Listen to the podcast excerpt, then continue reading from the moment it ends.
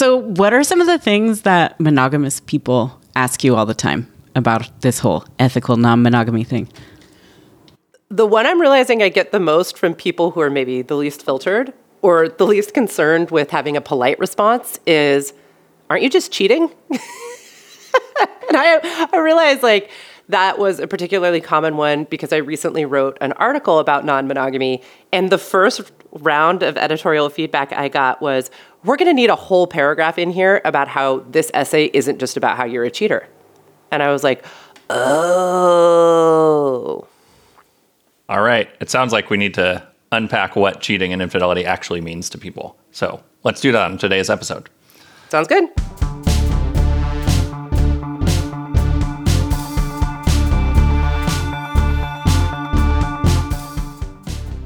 Welcome to Mistakes Were Made, a new podcast about non monogamy for messy people like us. I'm Sarah, a queer therapist, writer, and journalist. And I'm her husband, Alex, a communications professional and educator. And we started the show because when we opened our marriage after almost 15 years, we were hungry for content that reflected how hard it was sometimes. So this show is part advice, part humor, part confession, part relentless critique of late stage capitalism. But it's always about us learning from our mistakes and striving to be safer, freer, and more connected.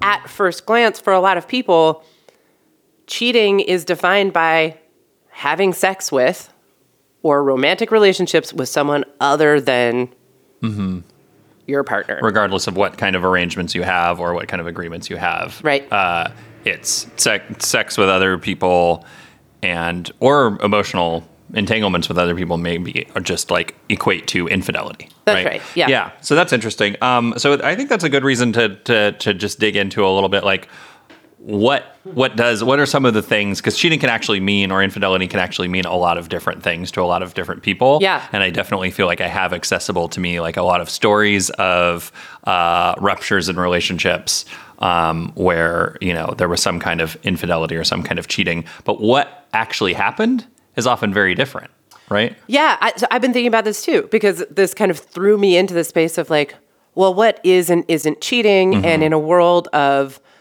conscripted monogamy, what are some of the things that we hear that are considered cheating? Yeah. So obviously, uh, with let's start with hardcore Yeah. penetrative sex and work backwards from there well, yeah, and I, what I was going to say is like, I don't know if it has to be hardcore and penetrative. Um, maybe that's where i want to start okay I, like, um, but definitely sex with yeah. people other than one partner, right? Like that's the most, I think, commonly agreed upon definition of cheating. And Sorry, I'm I'm laughing, but I think there was some truth to what I said, even though it seemed maybe uh, explicit. explicit or um, We gotta get that heteronormative or E- E whatever. on but like, I do feel like there's even like a thing that like a man having intercourse with another man or with a woman. You know, like even would be like more like you could I could see a relationship where it's like, and there are some some even non-monogamous Mm. relationships where it's like two men being involved in any way, like that's where the line crosses. But like a woman uh, having uh, sex with another woman would be like, well, that doesn't really count as much.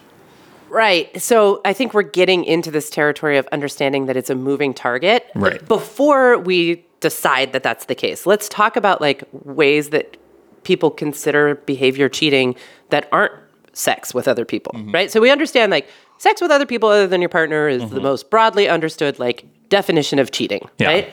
But I definitely have examples from my own life, from my friends' lives, and from my practice of someone looking at porn being considered cheating, mm-hmm. of someone engaging with a sex worker. That can be like physically having sex with a sex worker, but it also could be like having a relationship with a sex worker of any kind online. I know of people who like following sex workers on Instagram has been considered cheating. Uh, flirting that's considered cheating. Talking Um, to your exes definitely is one that comes up a lot as tension for people. Mm-hmm. Like even if you you know there's no emotional content there, um, or you claim that there isn't. What close friendships with people of the like gender you're attracted to, right? Like, um, I think we also get into really interesting stuff around like admitting any kind of attraction to someone other than your partner at all, whether that's to yourself, to your partner, or to the person you're attracted to, right? Like that can be considered cheating. Um, I have like an example also from like a sexual like behavior study that I read once that was really fascinating that we can get into, but I want to hear like other definitions. Yeah, I mean, it seems like it could be anything. You know, different people will define it as anything from you know uh, actual intercourse to thoughts, right? Um, a, a desire, even if it's not acted on, the admission of that desire um, seems like maybe where the the the balance tips because I would assume that like almost anybody is having desires or uh, attractions that are outside of their um, you know their their main relationship or their monogamous relationship, right? But like as soon as that is out in the open or as soon as that is acted on in any way or becomes clear in any way, then we move into the Yeah. category, could move into the category of, of things that are considered cheating or infidelity. And I do want to just like put a little asterisk around our definition of sex here because I think this is interesting and an example of how monogamous, like conscripted monogamy as a culture is really like heteronormative and like sort of s- straight assuming and all of this stuff. Because this idea of penetrative sex or specific kind of sex or like penis and vagina sex as Right. like the height of what is unacceptable, which then like invisibilizes all these other kinds of sex, which depending on the people involved in the infidelity can be seen as less threatening, uh-huh. right? Or sometimes more threatening. So again, we're kind of in moving target territory. And it also could be used as pe- by people as excuses for like how they're what they're doing isn't cheating. Like right? I can Yep. think of an example of that for sure. Um, okay, so yeah, cheating, infidelity. Nobody knows what it means. We're going to talk about it today on Yep. Mistakes Were Made. And do you want me to talk about this like psych study? Oh yeah, Because it's right, an example yeah. of how cheating can actually exist in non-monogamy too. Yeah, and that article that you mentioned, the or like the you know in the in that as you were telling that story of like our relationship opening, um, the sort of like origin that you pointed to was a conversation where Yeah. you were in when you were in grad school, you were reading a psych study. Yeah, tell us about that. So this was back when I was in graduate school. I was uh, in a human sexual behavior class. I was. This was actually. I had certainly been culturally and socially exposed to non-monogamy before, but it was kind of the first time that I was reading something that was like a deep dive on polyamory and non-monogamy, and it was about how to be a good relationship counselor to folks who were non-monogamous. And the case study I was reading was a couple who had always been non-monogamous. From they were married. Mm-hmm. They had always been non- non-monogamous. They were before they met each other. They got into the marriage both as non-monogamous. They had other partners. They continued to have other partners. So we're already in a really like non-traditional setting for like sexual behavior and monogamy, like traditional monogamy. Um, but this couple came to the counselor because one member of the couple had had unprotected sex with a partner, which was something that they, it wasn't off the table for them to do, but it was something that they had to like talk about first before they did it. And this was a huge rupture in the relationship that, if I remember the study correctly, the couple worked with the counselor for like over a year hmm. trying to get over this betrayal. Hmm. And ultimately, their relationship ended. And of course, there are many, many reasons for that. But I think the thing that really stuck out to me here was I was, and, and at this time, I was not non monogamous. The Time you were probably like, that's weird. I was like, that's fucking nuts. Yeah. I was like, you're already sleeping with tons of. I'm all imagining it's tons, right? You're already sleeping. Ernie, going to sex parties? Yeah, you're, that's right. Um, the sex party assumption, yes. Um, you're already sleeping with other people, and you're presumably okay with that. And there was like this transgression around protected sex, and that is the thing that ended the two of you. I was really like uh, super compelled by this, uh, and it made a really big impression on me. Yeah. So, an example of cheating again that can happen inside non-monogamy. So, yeah, we're back to this idea of like real moving target. Yeah. Yeah.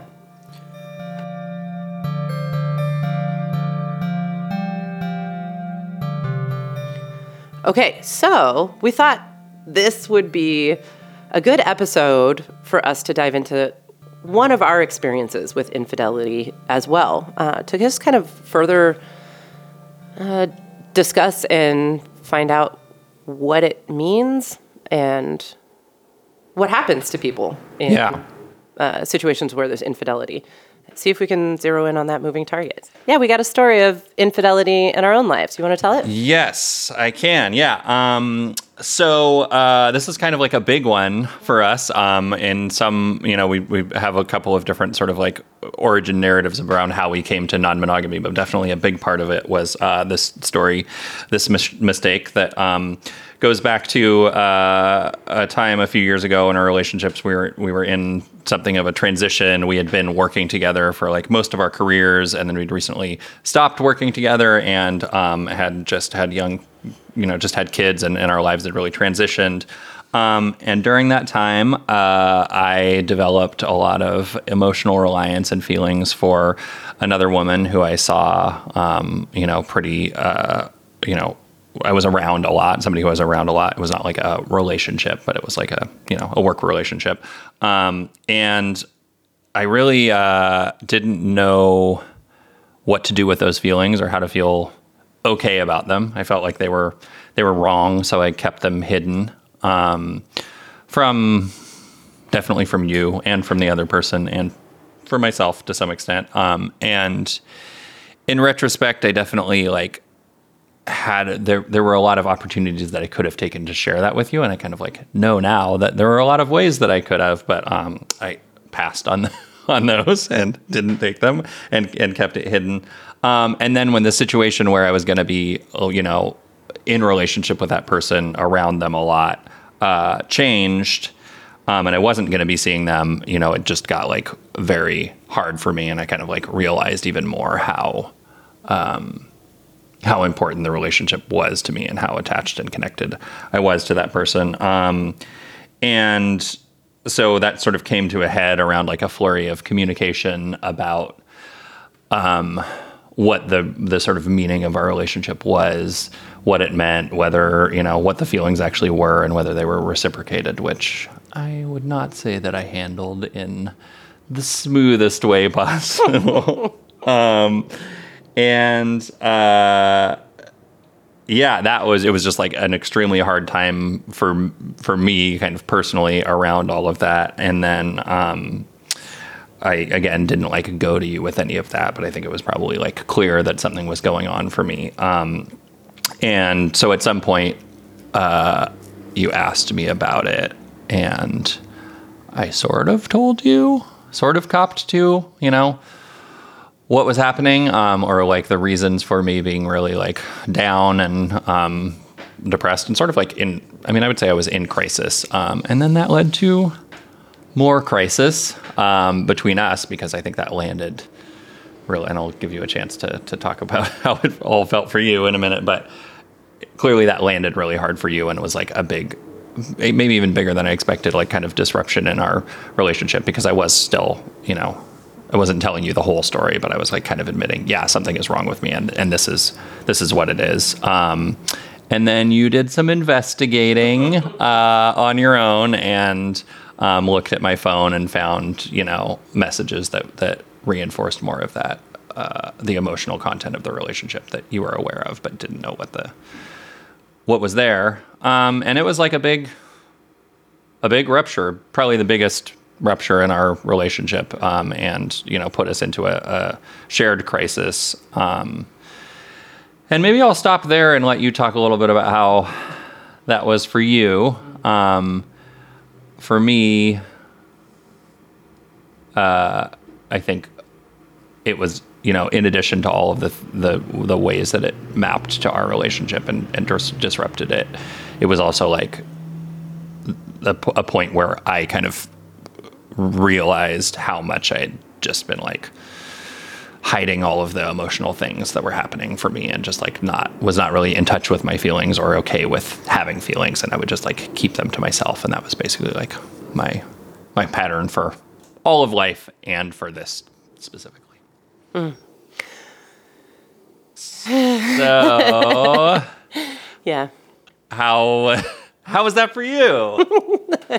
well, I want to first say like thank you for telling that story um, I think one of the things we'll probably talk about today in our episode is how much we we tend to like demonize people who cheat, right? Mm-hmm. Or people who are seen as like the instigators of infidelity. Um, And so it's like pretty vulnerable to tell a story like that um, and to tell it publicly. And I really appreciate that. Thank you. Yeah, it's hard to like kind of know how to tell things, and I am like leaving out some specific details uh, for for reasons of not wanting to like implicate other people and, and Yeah. stuff like that. But yeah, Yeah. Uh, and it is also interesting hearing you tell it back like that. And this is years ago now. So there's like a lot of processing and like um, therapy and conversations Yeah. that have gotten us to a point where I can sort of like hear that narrative and be like, oh, huh. You know, there's a whole part of me that's like, yeah, he was going through a difficult time. He felt a really strong connection to someone in his life that was offering like some kind of support or maybe escape from that hard time. Uh, it became more serious than he realized, and he didn't know how to tell me about it. Right? And it's like hearing that arc, you're like, oh, well, that that seems like pretty relatable and understandable, and it is. And also, I experienced it as super devastating. Um, so I think that's like what's interesting about when we start talking about what we mean by infidelity. Um, yeah, and you experienced it as a a breach of of trust and a breaking of the um, the expectations that you had about what our relationship was and you know what it meant to both of us and the limits on other relationships. yes. Uh huh. Yeah. Um, You're like, Like, shut the fuck up I'm and like, let me don't tell me what I experienced. Yeah, sorry. So, all right. Just trying to say why it was big in counter to, you know. So back to what it was like for me. Um, it was really scary. I also was going through a big transition professionally and personally. I just had a baby. I was I had lost my job, um, and the combination of like losing an identity that was really important to me and then gaining an identity that I wasn't so sure of yet really had me feeling super like vulnerable and out of sorts. Um, and I think I've also shared this on well, I've certainly shared this publicly. I'm not sure if I've shared this on this podcast, but I've also experienced like perinatal mental health stuff. So for me, an experience of having kids has been postpartum depression. Um, and I was getting treatment for it, but it was still like something I was struggling with. So I say all of that to say I was in a pretty like tumultuous place too. And I think like kind of just barely hanging on in some ways. Um, and scared. I was already scared um, about what my future looked like, what our relationship looked like in this new world. Um, and so I think this was extra hard because of that. And like, mm, it's scary. It was really scary to imagine that there was something happening in your life that was causing like such big emotions um, that was like distressing you so much that I didn't know about. Um, and it was scary to ask you about it and not get full answers. It was really easy for me to just imagine the absolute worst. And of course, the absolute worst to me was that you were going to leave me. Um, and that like the old version of our relationship where we worked together and we didn't have kids and I wasn't a hot mess emotionally, um, that that was gone. And you maybe didn't like this new version of me. And maybe that's me also saying I wasn't sure I liked it myself. Uh, and so you wanted out. And that's, of course, what I what I immediately went to, in part because that was my biggest fear, was that that was the case. Yeah.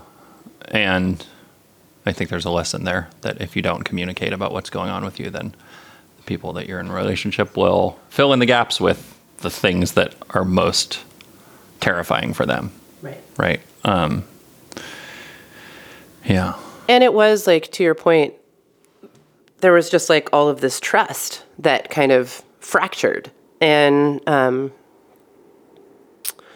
I don't know, listening to you tell it again, it's like the initial intensity of the relationship. I wonder if at any point it wouldn't have been a breach of trust. You know what I mean? Like, Yeah. Yeah. sort of like you telling me that you had a crush on somebody, right? Yeah. Probably would have at the time been hard for me.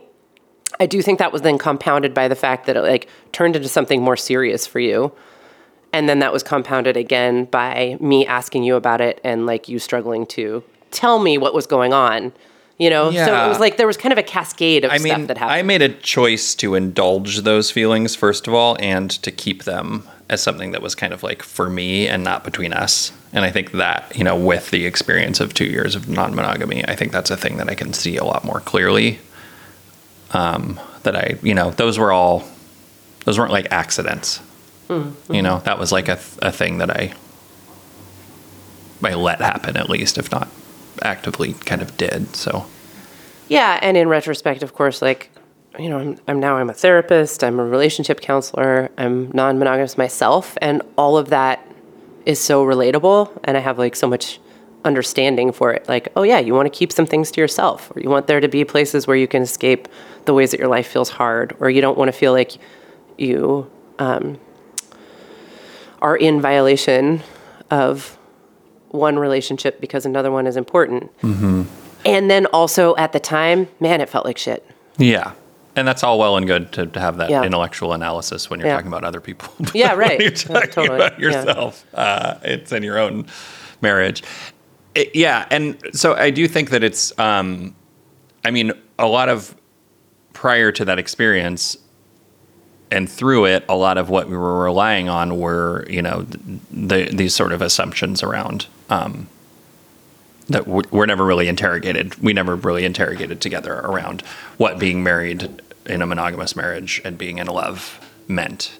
Um, and so I think we're going to spend some time talking about that today because, you know, as we were saying up top, like infidelity can mean a lot of different things to a lot of different people. You know, in this case, it didn't mean um, it wasn't a physical relationship, but that doesn't mean that it didn't matter and wasn't like you know an infidelity and it wasn't hurtful um, you know there was there was uh, I obscured things about it from you for for a long time um, didn't share like the emotional truths around it and like that is in some ways could be a lot worse than um, sleeping with another person one time It's interesting that you say that. It's reminding me that one of the things that was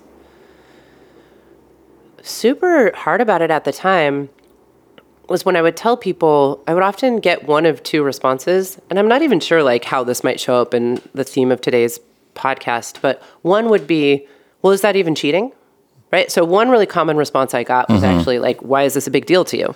Yeah I got that too This is just seems like totally normal stuff. yeah people told me like oh well you didn't actually do it so Right. So it's fine. yeah Um, eh, but then the other response I got was that what happened was actually so much worse than cheating, right? Because it wasn't just about sex, right? It was about potentially love, right? So that I remember being like a really kind of like tumultuous experience for me too is that people either like made it feel really catastrophic or made it feel like it was nothing. And I I had a hard time sometimes locating what it actually felt like to me as a result. Yeah, there's a lot of like hard agree. There's a lot of like judgments, um, ex- sort of external judgments that you then like kind of internalize, and it's yeah, it is really easy with stuff like this to lose touch with your, um, you know, your own experience of something. And like, yeah, for me, I spent a lot of time being like, you know, have I, am I a cheater? or Have I cheated? Is Right. that you know, thinking like that's a thing that you can be, and now That's like I an identity, I am that's a noun. or maybe I'm not that um, and like i did a lot of like exploration around like trying to figure that out and trying to figure out like what are um how to like kind of like re-legitimize our relationship afterwards and i remember like listening to a lot of podcasts about like you know pro monogamy podcasts that were i might have said this on a past episode but when you look for those they're usually just like religious they're secretly religious podcasts Yeah. Mm-hmm. that are like endorsing trying to endorse monogamy in the face of whatever else i mean like probably i mean that's that's another thing that's interesting here that i always have to be reminded of is that like uh this is a very common what Yeah. we're describing some version of what we're describing is super common and i tend to always be like oh i you know should be better than that, and I feel a lot of shame around it.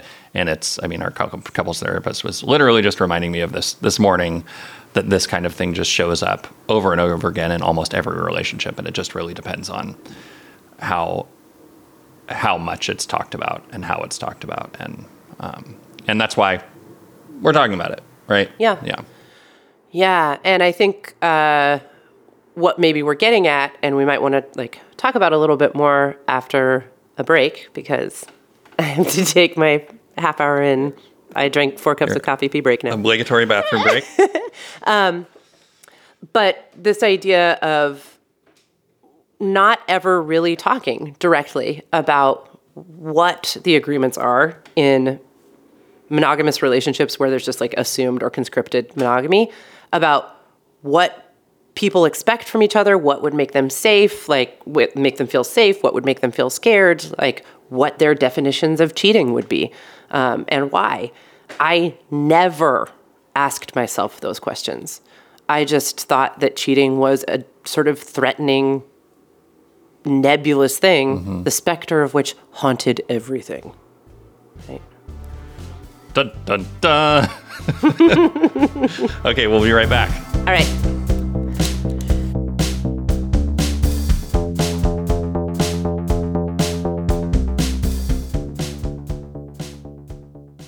During the break, we were talking about another form of uh, uh, another thing that like maybe it's cheating or maybe not. That the celebrity hall pass idea, which if I'm understanding this correctly, Jessica, is like the idea that it, you're in a monogamous couple, but and you're not supposed to sleep with other people, but if you happen to have the opportunity to sleep with any celebrity or certain specific celebrities, then you you're allowed to. That yeah, that's the idea is that you can have like you know a list of you know your your celebrity hall passes and like uh-huh. if you have the opportunity to sleep with Neko Case, you're allowed to, but no one else. Has that ever happened to anybody? Like that they actually got to you like, you know, they're actually in a situation where they did get to sleep with a the person who was. we'd all like Or- to think it has Did they create that situation? right like, They're like, spend five years of if your I life just so happen to fly to Las Vegas uh, when I know that Shakira is playing and then have sex with Shakira, well, Shakira. sorry. Hey, you know what? It's a great answer for those broke- celebrity broke- hall I think maybe I might have happened to see that she just broke up with her husband. Oh, you just saw that, did you? I might have caused that to happen. I might have Through, uh, news alerts for Shakira sent to my inbox daily. No, it's, this is funny because that's just a random person. Y'all, it's not a random person. She comes up yeah, a you, lot. sh- you should see Alex's face right now. Don't No. buy it. Um, well, but I think it's interesting that idea of the celebrity hall pass, right? Because it's like a way that we're allowed, we being people in a monogamous relationship, right? It's a way that you're allowed to talk about someone that you find Yeah. attractive, but there's like no way Yeah. that you would ever actually be able to act on those. Yeah. So it's less threatening as a Right, result. yeah. Yeah. who, I would am your, who would yours be, sir? I am sorry. The cat is stuck Oh. in a closet. Oh, okay. Okay, well, while we're waiting, who would you? Who's yours? Have you had this discussion with Curtis, and who is yours? Um, Great question. I don't know. Mm, See, you don't wanna say either. No. Uh huh. It's easy for me to think of men. Yeah, well, I mean, like I've I rem- we have talked about this with our good friends who are now divorced, but they would talk about this a lot, and they bu- Neko Case was both of theirs. Oh, how convenient. A three-way with Neko Case. Yeah, it being the same one is. I mean, that's ki- probably kind of the thing with men, like the normal people guy. You know. Oh, that Irish guy? Yeah, I would. Oh, for sure. Yeah. You know, if that guy tries to fuck me, I'm sorry, Yeah. Uh, I'm, if he tries to fuck you, I'm going to try and get in on it. Uh, also, Idris Elba. Yeah. Because you asked me. Sure. And so it was like the first That's your person that yeah. comes to So mind. that's yeah. my yeah. Mhm. You know, it's that's cheating. It's cheating. it's a Cheating at the game. It's a cheating at the game of talking about cheating. Yeah, yeah. um, yeah, okay, so speaking of celebrities, we have a clip, and uh, I maybe I should just play this clip and see if like everybody knows who it is. Or should oh, I Oh, yeah. introduce- Yeah, okay, yeah. I bet everybody's gonna know who it is. From there, you know, you and I were going through a very difficult time. Yeah. That particular point in time, it was indefinite. Yeah. I really felt like we could be over. you yeah, know? no, we were over. And then what did you do, Jada? Well, you know, I think from there, you know, as time went on, I got into a different kind of entanglement. I think um, you need to say clearly what happened. And I got into an entanglement with August. That's what I said. Hey, that's what I said. An entanglement, Yes. yes. a relationship. Yes. It was a relationship. Absolutely. We decided that we were going to separate for a period of time and you go figure out how to make yourself happy. I was in a lot of pain and I was very broken. Now, in the process of that relationship, I definitely realized that you can't find happiness outside of yourself. Mm-hmm. And luckily enough, you and I were also going through a process of healing in a much different manner. Mm-hmm. I would During that time, launched into an interaction mm-hmm. with August. What do you feel like um, you were looking for? I just wanted to feel good.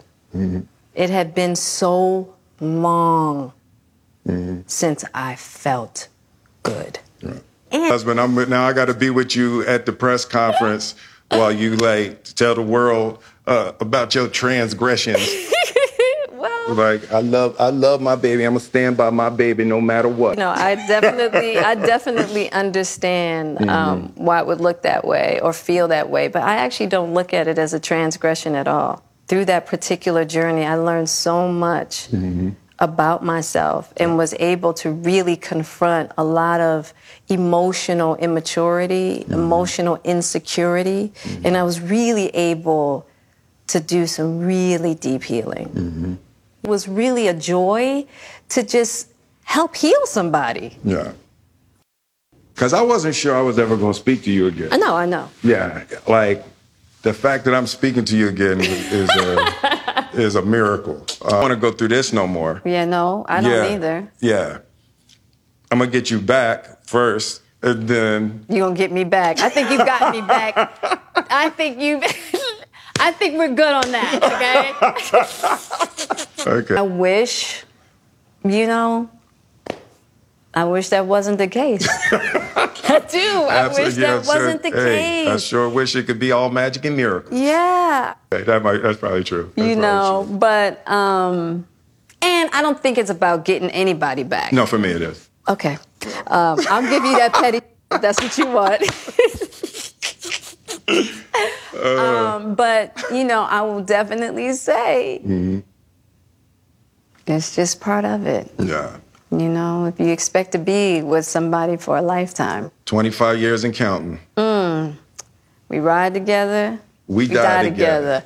Bad marriage for life.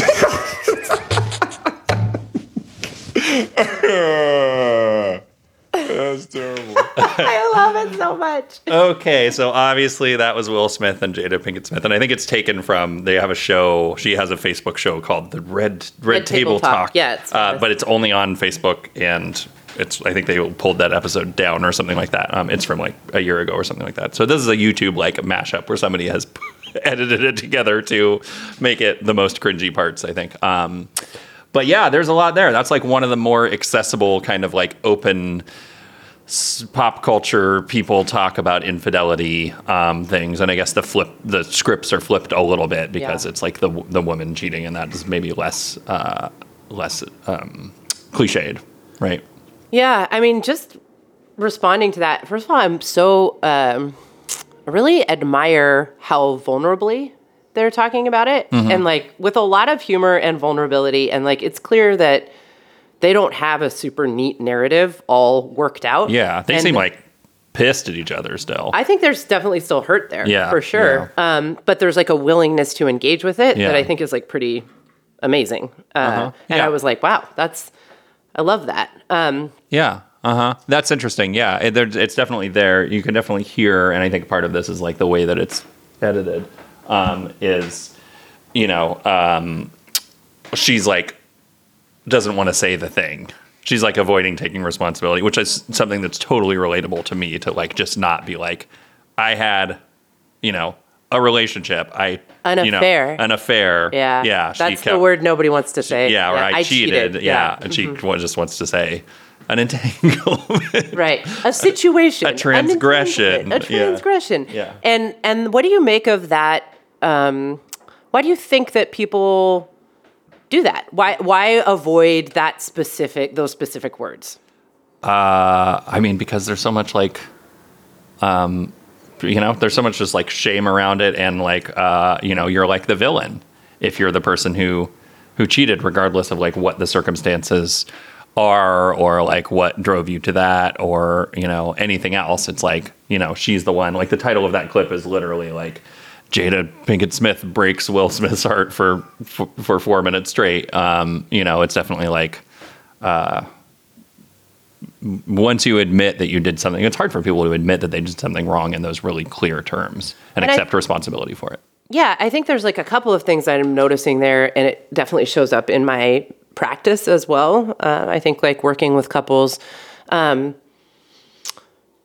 one is that fear of being villainized, of being like the bad person, the hurter, if you will, like the person who hurt or Yeah. caused pain. Um, and so wanting to argue against the pain Yeah. you know like here are the reasons why it wasn't so bad i'm not necessarily saying that jada pinkett smith is doing that in this quote but it's something that i will Yeah. like, see a lot um, or why you shouldn't feel that way or why it wasn't totally an affair or why it wasn't totally cheating or like these like Uh-huh. technicalities that are kind of supposed to serve the purpose of talking the person Right. out of their hurt right Yeah, yeah. And in that case, I, I should have researched the details more because it's probably common knowledge to almost everybody. But I think that they were sort of broken up at the time and that Yeah. they sort of have an open relationship. And I don't really know what's going on with all of that. But like clearly, regardless, he's he's like very hurt by it or was at the time and is like very like still hurt and and resentful and there was some kind of like clip. revenge cheating and yeah um, that idea all of sorts getting of even uh huh. And we all know that you know it all ended up with it getting taken out on Chris Rock, I guess. Um, Right. Yikes. Uh, but I mean, there is a way. I just, as a, as an aside, I want to say what I found most moving is they were like, look, if you plan to be with someone for a lifetime, Mm-hmm. right? This is part of it. This stuff is gonna show Yeah. up, and I feel like that is so powerful. And their courage in saying and admitting that speaks to these absurd narratives that we have about what monogamous lifelong relationships are Yeah. supposed to be like to be successful. I love that they said that too. Yeah, Yeah. And it was kind of like heartwarming at the end. It made me a little sad that they're saying bad marriage. I mean, I know they're saying it in kind of a tongue in cheek way, but like, it's just a marriage. It's like, you know, theirs isn't worse than anybody else's. They're just the only people who are like admitting it and like Willing to doing talk a- about it talking about it publicly and openly and who have the, you know, notoriety that people are actually going to listen. Yeah. And so I think this gets into all of the things we don't talk about, all of the things, the conversations we don't have until we're absolutely forced to, until the ruptures are really big and Yeah. the trust feels really broken.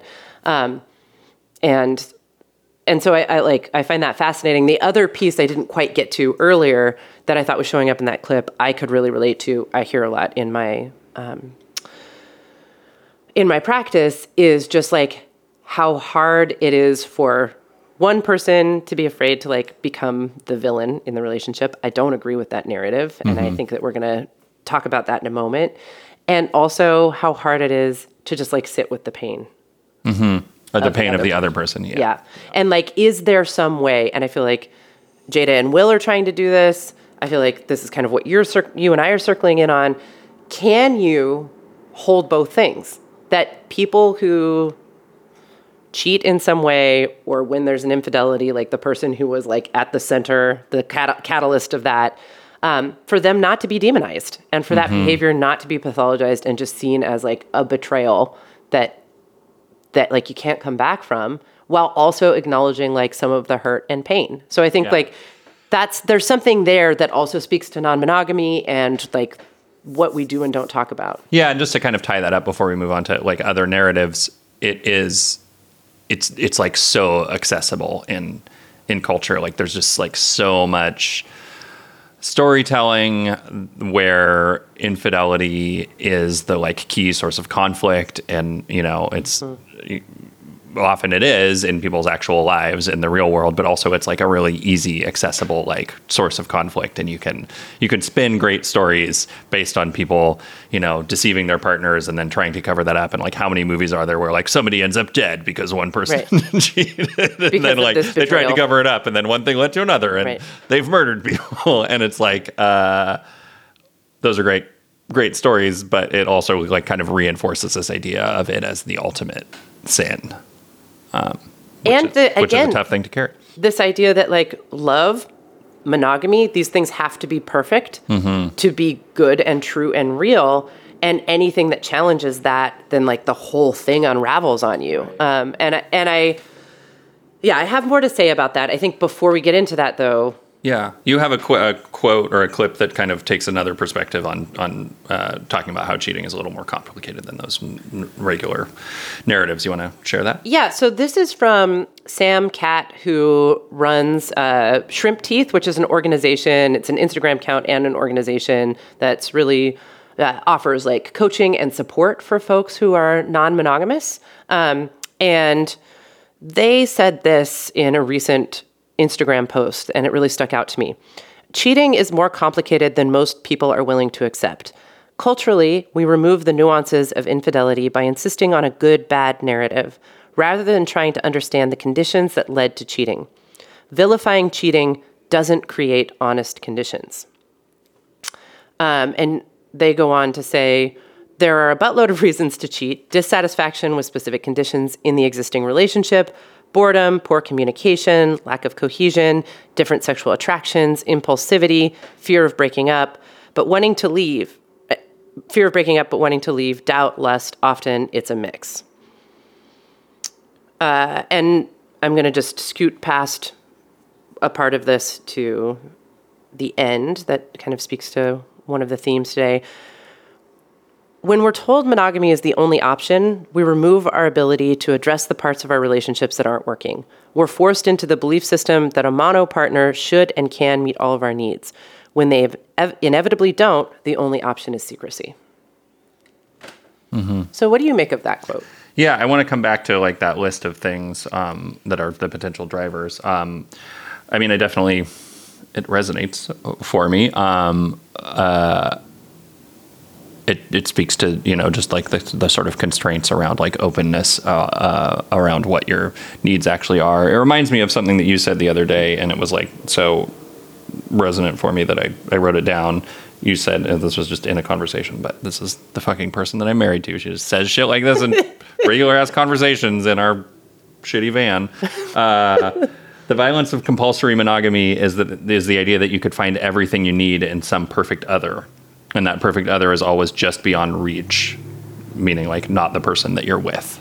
Um, what? Yeah, tell me tell, tell me more about what you meant when you said that. I can't remember the context, but Yeah, I was talking about this idea. Oof. I mean, I think it's like a pretty therapeutic idea that we often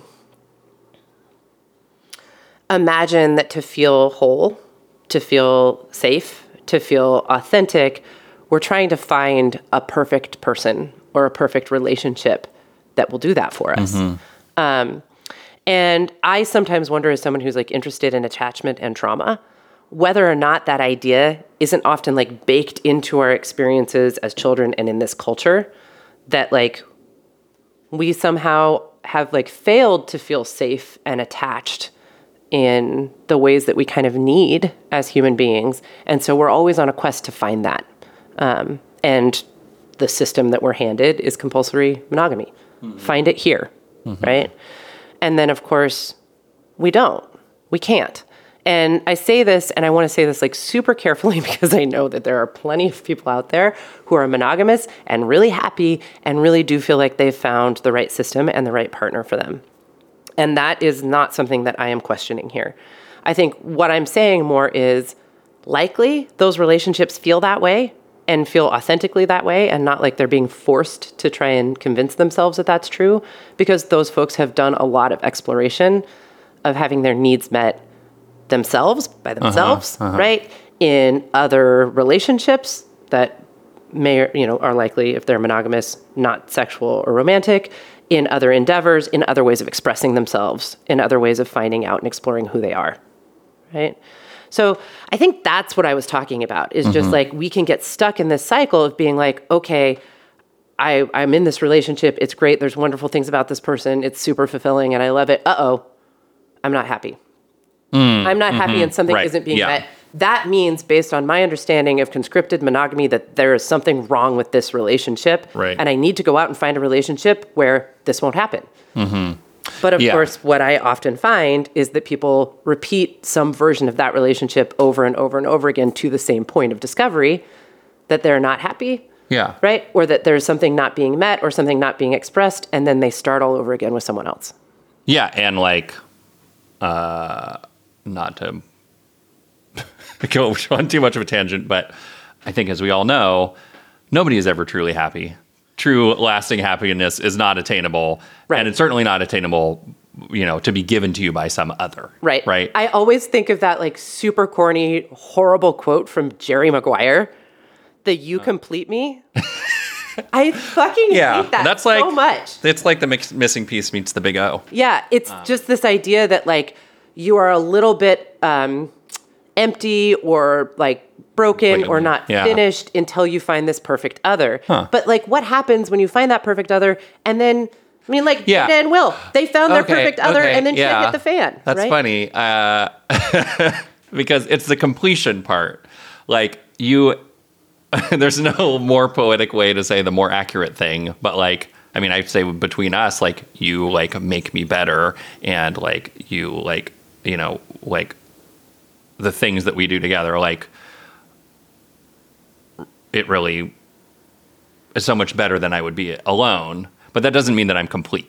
That's right. That's where the issue is, is Yeah. with the completion part. that there's like some internal part of you that will be fixed, Yeah. which I think then assumes also Right. that some internal part of you is broken. Yeah. And then when the relationship doesn't, inevitably doesn't fix that, Yeah. and you go searching for another one, right? Mm-hmm. Yeah. Uh, so I'm curious if you could. We talked a little bit about like some of the different reasons, sort of drivers of infidelity or cheating. Um, that you know she was starting to list off some um, in that in that post. But like, what shows up for you with your your clients, like in your practice? What are some of the things that um, you know when infidelity shows up, either you know acted on or you know desire? Uh, where where is it coming from?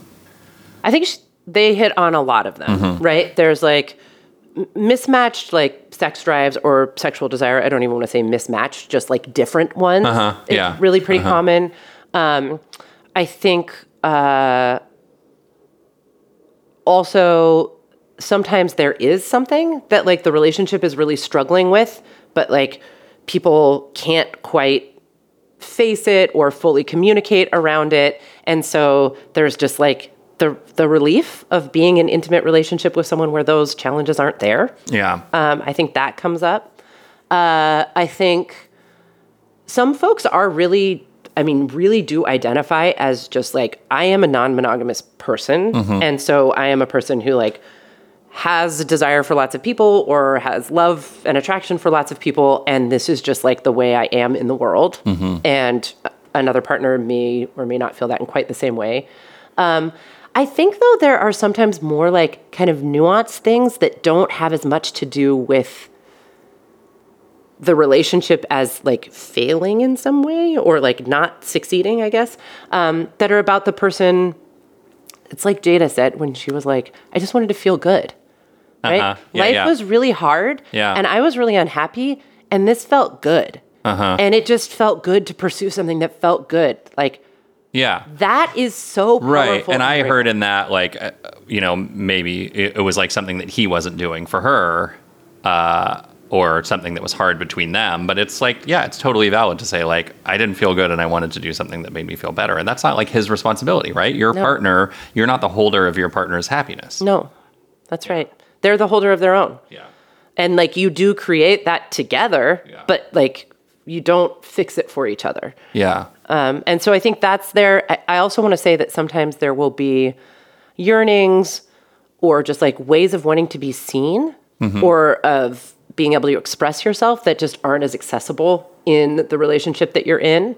Um, and that that will show up sometimes too. And it can even be it can be something as maybe dramatic as your sexual expression but it can also be things like wanting to be in intimate partnership with people that you like make things with right Yeah, or I- like make music with or be seen in those ways that like your partner's just like not that interested in or tapped into I think that's so interesting because the, the the like sort of sexual mismatch or incompatibility or like a kink that you can't pursue with your partner or something like that. Those are so much more to me like uh, they're almost like they feel like easier answers. Not to say that they feel like that for for the people who are experiencing that, but I'm like, oh, that totally makes sense. And then the emotional things are much more scary to me, Right. um, or the situational things because it feels like, oh, that's a thing I should be able to like Right. fix. I, I think that that like you know really relates to the experience between us that we were like going through a very hard and like I said like trans transformative time. Our relationship was like just like being sort of re reorganized. Our lives were changing, and you know I was like seeking things that I wasn't getting, and like that that even is hard to say. Um, but it's also okay and, and true normal and, and true. normal Yeah. and like of course right Yeah. given everything that was happening in our lives at that time you and i both weren't able to get from our intimate relationship everything that we needed Mm-hmm. right yeah. so I feel like we're doing a good job of like the piece of the equation where we're like kind of pulling apart the demonization of the person who cheats, right? Yeah. But we have sort of left uh, this piece of like, well, what is cheating? Like, Yeah. how do we define it? And I sort of want to come back to that. But where are you? Well, where I am is just I want to like g- address one elephant in the room that like for Oh, me, uh, I don't know if you it's the same elephant that is sitting on your side of the room, but like for me, uh, my most accessible like like ideas around cheating, the drivers of it you you didn't list, which are like uh, I get this from like I remember that movie American Beauty that was like at the time hailed What? as in around like 2000 whatever when it came out was like this movie's so amazing it's like telling everything like it is and the couple in that garbage, yeah. Kevin uh, not ironically Kevin Spacey uh, is the the husband and the wife whoever like they're she's cheating on him and it's like totally driven by contempt and That's like right. Complete dissatisfaction and kind of like hatred of them. Like and, they want to hurt each other. they want to hurt each That's other and or they're and then like you know he does things to get revenge. And i think those are the ones that like come up for me a lot. And it sounds like it's not a that's not really the source of most infidelity or you know whatever. Certainly not of all infidelity. But that's what it that's what it kind of like feel that's what comes to mind for me um, is like oh this like must it must look to other people like you hate your partner right. you Right. Yeah. And I think that was something I was afraid of. yeah uh, in the case of the infidelity that we experienced that Yeah. that it meant that not just I think I mentioned earlier that you didn't want me anymore. Mm-hmm. Um, you wanted someone better or less difficult, um, or someone with less kids, um, which is a, a personal fear of mine. Uh, I can just like totally hold over here. those they are my kids I just know. want to point out for our know. listeners in I case know. there's any confusion Yeah, Um, I know. Uh, but that fear that that you like maybe hated me in some way or resented me in some way, and this was Mm-hmm. an expression of that. I think it took me a long time to understand it differently. yeah Um, that it really wasn't, and I do wasn't. understand that now. Yeah, Hmm. Yeah. it's hard it is. uh, when I've brought that up before, you mentioned that like uh, that uh, was it Esther Perel, the uh, Yeah. therapist, talks about. Is that where you you were going, or what? What was the elephant you were talking about? Oh no. Well, what I wanted to say, Esther Perel absolutely deserves a mention here for this idea of recognizing infidelity, cheating, and affairs as an expression of longing, a longing to like express oneself or to be seen in some way, and not necessarily of contempt. And I think like she really.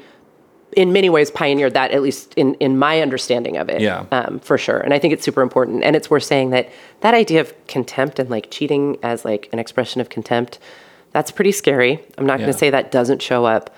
It's pretty rare in folks that I work Uh-huh. with. And I have to say, like, if I sense that that's where they are, I'm like, woof. We're in we're in pretty, pretty rough territory where you kind of have to be asking, like, is this the right relationship for folks to be in?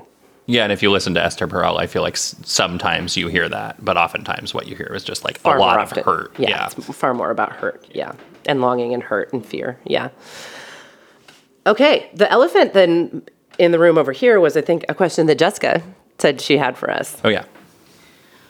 Well, yeah. I mean, I think for me, the question is emerging like, I mean, do you guys think that is ethical non monogamy an answer to cheating, right? Like, say I'm in a relationship, there has been an infidelity of like any of this rainbow of infidelities that we've talked about. Rainbow Infidelity. Rainbow. Po- Possible book title.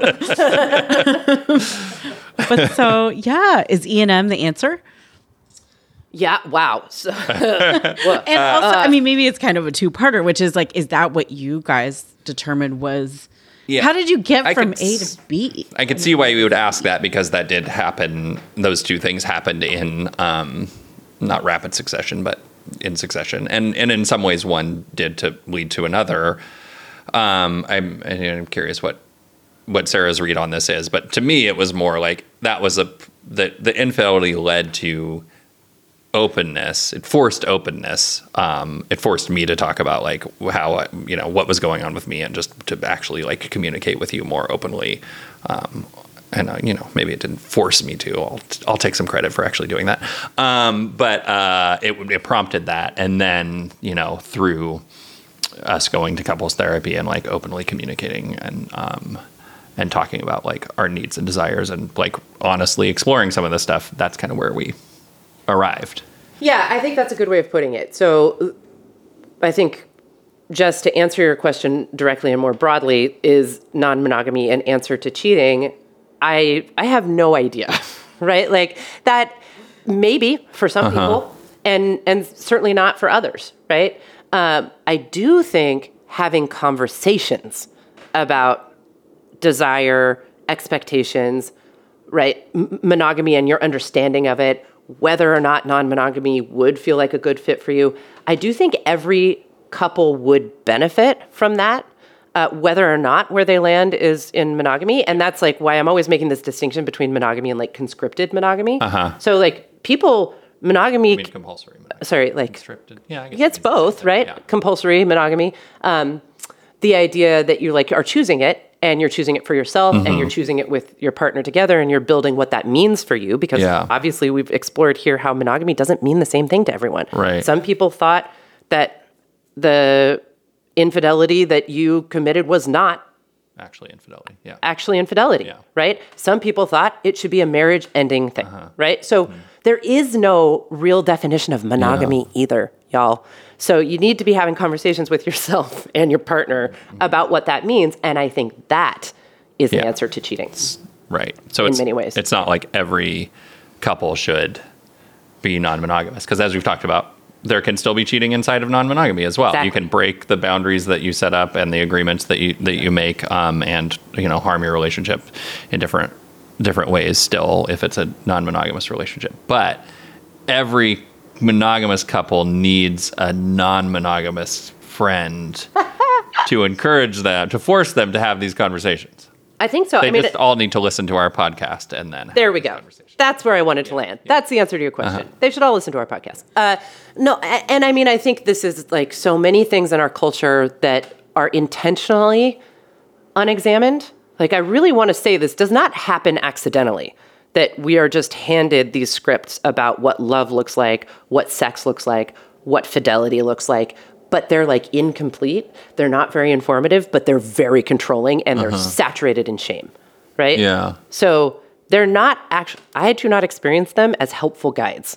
I uh-huh. experience them as like ways that I feel like I'm being sort of controlled, but I don't even understand how. Yeah. You know, so I mentioned earlier, I was aware of the idea that like cheating was just like haunted, the specter of cheating haunted me everywhere, right? Like it always seemed like it could happen and it seemed like it could be anything and everything. Um, and I didn't even know why Right. I felt that way. And we literally went for like 10 plus years of our relationship never having Right. conversations about what that actually meant or not. And being like pretty close, like we didn't talk about other people that we were attracted to. You know, that wasn't like really very normal, at least for me. Yeah. Um, I didn't. Yeah. Um, not Yeah. because like you wouldn't have been able to accept it necessarily, but like, you know, uh, we just were not in open communication about like a lot of that stuff. All of it seemed dangerous. yeah. it all seemed dangerous to this like um, this idea of love and relationships having to be like perfect to be real but you're not even really told what does perfect even mean. It's Mm-hmm. just that everything could be a threat to it, right? Mm-hmm. To to perfect. Um, yeah, it's pretty intense. Uh, and so I guess like getting back to that question of like what is infidelity then? Like we've sort of been all around all over this. What do you think it is, Alex? And and I guess like I'll ask you to maybe define what you think it is and then like you know for the sake of how we often end these podcasts what you think the mistake you maybe made was. Yeah. Um, those things are definitely very related. Um, I think, I mean, you know, it, it the, the like word itself means, um,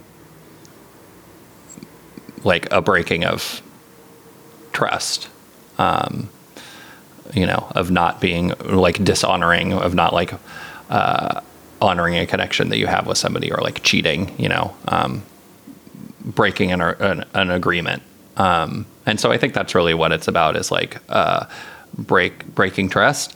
I do want to say that trust gets broken in every relationship. That's right. Um, so just to hold that up as something that's irreparable is also a, a false standard. Whether it's a monogamous relationship or a non-monogamous relationship, people are going to break each other's trust, and it's like whether how you repair from that is really, I think, what it's about, and like making sure that it's not like a pattern that is you know one-sided or something like that. But like that's that's what it really is, right? And you know the the actual behaviors. It's not the behaviors. It's the the the way that the behaviors like impact the the agreements that you've already made and the trust that you've already built and whether it's ruptured or not. Um, so in terms of mistakes that I made, I mean that's the the big mistake for me. I think is um, is keeping that stuff from you, not just because I didn't want you to uh, to know about it or because I didn't want to hurt you, but, but also I think because I wanted to like hold something for myself and not share it with you. Hmm. Yeah, this came up before, and that at just like first glance doesn't necessarily sound like a bad thing to want to have some things that are just yours. Yeah. Maybe it's the combination of those two things. You know, um, having something that's just yours and uh, doing that non consensually with your partner. Um, and like, you know, I can, I try to be compassionate with myself around that and just like, I didn't really understand how to be any other way um, and had a lot of like fear and shame around, you know, attraction to other people. Or, I mean, you kind of raised an eyebrow earlier when I said that like it wasn't okay for me to like acknowledge attractions to other people in our relationship, and it, maybe that was all on my side. Oh no, I I I, I think I raised it because it sounded true. Yeah. okay. But I guess it was also on my side at least, you know, right? Like um just like being comfortable enough with with myself that I could like say, "Oh, this is what's going on for me," and understand it internally, seek the like help in other relationships, uh other, you know, um you know, friend or therapeutic relationships or whatever, like make sure that there are the the responsibility for my feelings and my expression of who I am and what's going on with me is diffuse beyond just you and I so that I can have those conversations with other people, get feedback, understand really better what's going on with me and then like share that with you in a not harmful way. That was a lot. That was a big ass pile of mistakes. That made sense. Well, it's complicated. I mean, I think what I'm hearing back is just the idea that you needed something else in your life. You needed more connection or intimacy or just places that like Yeah. felt good or where you could express yourself or be seen outside of our relationship. Yeah, and the way that I've been thinking about this more recently is also like what I didn't really have this terminology at the time, but like I developed an attachment to somebody else. And like that's what that's the thing that happened. Like nothing happened, but that happened and that's like a huge thing when you're in a relationship where the understanding is that your only meaningful attachment is between the two of you right? Um, so I think that's that's a big one for me. Is not that the, the attachment itself was a mistake, but um, you know, not acknowledging it. not acknowledging it, not taking responsibility for it happening, and not communicating or being honest with me, at least to the best of your ability, so that uh, we could find our way through. Yeah, for sure. Yeah. What about for you? Well, I think you did a good job of defining infidelity. Uh, for me, it is like, I think the word safety comes up a lot. That for me, my intimate relationships are the places where I feel safe, um, where I feel like someone is going to help me stay safe and care for me and um, look out for me, right? So I think this experience was one where, like, the infidelity, to the hurt was like that trust was broken. It was sort of like that connection was severed, and it felt like that didn't that didn't matter anymore, or it didn't matter in the context of the infidelity, mm-hmm. and that was really frightening to me. Um, so. I think if I'm like personally reflecting on infidelity, I think it is like it's a it's a kind of breaking of safety too mm-hmm. of like the people that you're like these are the people that will help help me feel safe in this scary world. Mm-hmm. And now they've engaged in something that like threatens that um, and I feel really alone and really scared and like I don't know where to turn to to Right. feel safe. That's why trust is important because it's your source of safety or security. and I hear that come up a lot as like the the hard thing to get back between people sometimes when there's a rupture. Yeah. So, with that in mind, the mistake I made, hmm, I think there's a couple. I think the broader one was just never, never really interrogating for myself what what monogamy meant. I was too scared. I was really scared. And I mean, you're picking up on that. I was scared to acknowledge other attractions. I was scared to think about pornography, that me looking at it, you looking at it. I was scared to think about like anytime like infidelity or cheating would come up, I just like didn't want to talk about it because it was all really scary to me. Um, and I like have to have some compassion for myself around this that like it was scary for a good reason and all of that was coming for me and i would make a whole career out of it. So um, you know it was, a- it was a big deal um, and i didn't know it yet. Uh, so but i think like there was just a way that i also wasn't taking responsibility for myself there and um, thinking that just like avoiding these frightening topics were was what was going to keep me safe instead of facing them. And i think like I was hurt by that. And I think we were because I could see where I didn't feel like a totally safe place to come to with this relationship, that attachment, or some of those feelings because I was pretty freaked out about all that stuff. Um, so, Yeah, and we were just like holding a, a, a sort of like unrealistic or like idealized version of like what our relationship would be like and assuming that we would be able to do all of those like be everything for each other and do all of those things and that it would never be hard. yeah. And I think like that's part of what non monogamy has given me. And I think like this has come up in previous episodes is the idea that actually like love is flexible and dynamic and creative, not something that like you get handed and you have to fit yourself into or it disappears. Mm-hmm. Um, but something that you like get to actively make for yourself and uh-huh. with other people, and that like that's what feels safe, right? Mm-hmm. That's what that actually feels way more safe to me. That you're like always building it something together. Yeah. And for yourself, right? Like, what do I need to feel safe? What do I need to feel loved? What do I need to be able to love, right? Yeah. And then the people that I'm in intimate relationship with, how do those needs meet each other? You know? What do we make together? We were joking that earlier that you got a text that like in a previous iteration of our relationship could have been like literally like a marriage ending text. so I wonder if you'd be willing to share that. um, just because it shows like how different our, our relationship and our agreements are. That's now. right. That's right. So there's a person in my life who I I'm already friends with and we've been in some conversations about like attraction towards each other, right? And so this is sort of like a new idea, but it's partly a practice of trying to like be honest about what's there, um, talk about it with each other, and f- find out what we want to make there, if anything, right? Mm-hmm. And I have told you about it as that. I want there to be like a little bell that dings every time you say something that could be like grounds for divorce in a different kind, kind of know. an, un, uh, an unexplored monogamous relationship. Right. Okay. All right, exactly. Um, So what you're saying is there's another man. there's another man. In this case, it is a man. Um, and uh, I've told you about that every step of the way. Like, as that has changed, I've told you about it, right? So this morning I wake up and I, my phone is on the counter. I charge it out here because I'm trying not to look at it before I go to bed, right?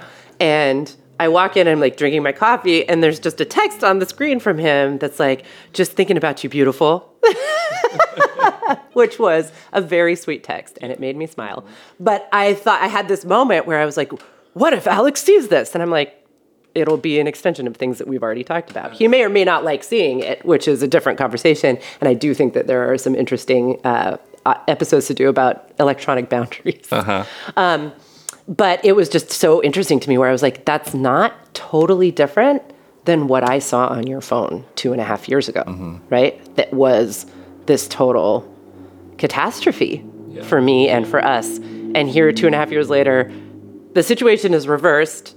It's roughly the same type of text, right? Yeah. And it has totally different meaning. Yeah. Pretty interesting. I love that for you. Oh my God. If I had seen that, Oh my God. you know, like that. Uh, I feel like if I had happened upon that text, I would have been like, my thought process would have been, did I send that to Sarah? And then my next No, thought would definitely be like, not. no, I didn't. Shit. I should have. No, weirdly, the text that you sent me today was this service is no longer available. I did. but it's like I don't know. I don't know if your don't know phone got that- hacked or what the hell happened. But I yeah, I don't know. It wasn't me. It wasn't me. In, in, in the immortal words of Shaggy, it wasn't. it me. wasn't me. yeah. Okay, well, uh, thank you for talking about all of this with me. Um, Yeah, thank you. a- again, not Well, the first and time. this one, but- this one was an intense one. I really appreciate you being willing to uh, dive into it with me because I know it's not easy. And like, like with Will and Jada, Mm-hmm. like this stuff will always kind of bring up some hurt. Yeah. You know, it's never not gonna a little bit. Yeah. So it's brave to go there. Will and Jada really like have the celebrity version of mistakes were made. Yeah. It's not the other way around. Uh, no, they're co- they're copying us. They copied us in 2020. Yeah, right. A year before we started our podcast. I mean, and one of the ways, like a thing I wanted to come back to at the end here was the way they said, you know, uh, bad marriage for life. I, you said you didn't like that. I kind of loved it because I think by most people's standards, our marriage is a nightmare. like by the by the standards of conscripted monogamy, Yeah, right? yeah. It is like a bad marriage. Yeah. You know, it's not the 50 year like silver anniversary where everybody like was perfect with each other and like the hard times they went through were completely sanitized and they never looked at another person and they were always in love and no one ever questioned it, right? Yeah. No, good for them for yeah. I felt like they were judging themselves a little bit, but good for them for Yeah. you know uh, owning the, the the vulnerability and that things are hard. So whatever kind of marriage this is, good, bad, Yeah. otherwise, Uh-huh. and probably all of the above. Yeah. I'm glad to be in it with you. I'm glad to be in it with you too. Yeah. And I don't actually care if other people think it's good or bad. Yeah. They can get uh, Feel free to weigh in, audience. Yeah. No, please don't. Oh my God, there's no way we can handle that. yeah. Well, uh, yeah. You know, we want to um, hear your comments or whatever. I don't know what the fuck. Uh, thank you for listening to Yeah. Mistakes Were Made. You can find us on Instagram and uh, Gmail at mistakescast. Um, and if you appreciate our conversations as much as we appreciate them in each other. Um, then help us spread the word about the podcast. Um, the more fo- you follow us on the platforms where you're listening to podcasts, the more people will see it. Uh, tell your friends, and um, we'll be back in two weeks with another episode. Thanks, everybody. Thank Bye. you. Bye.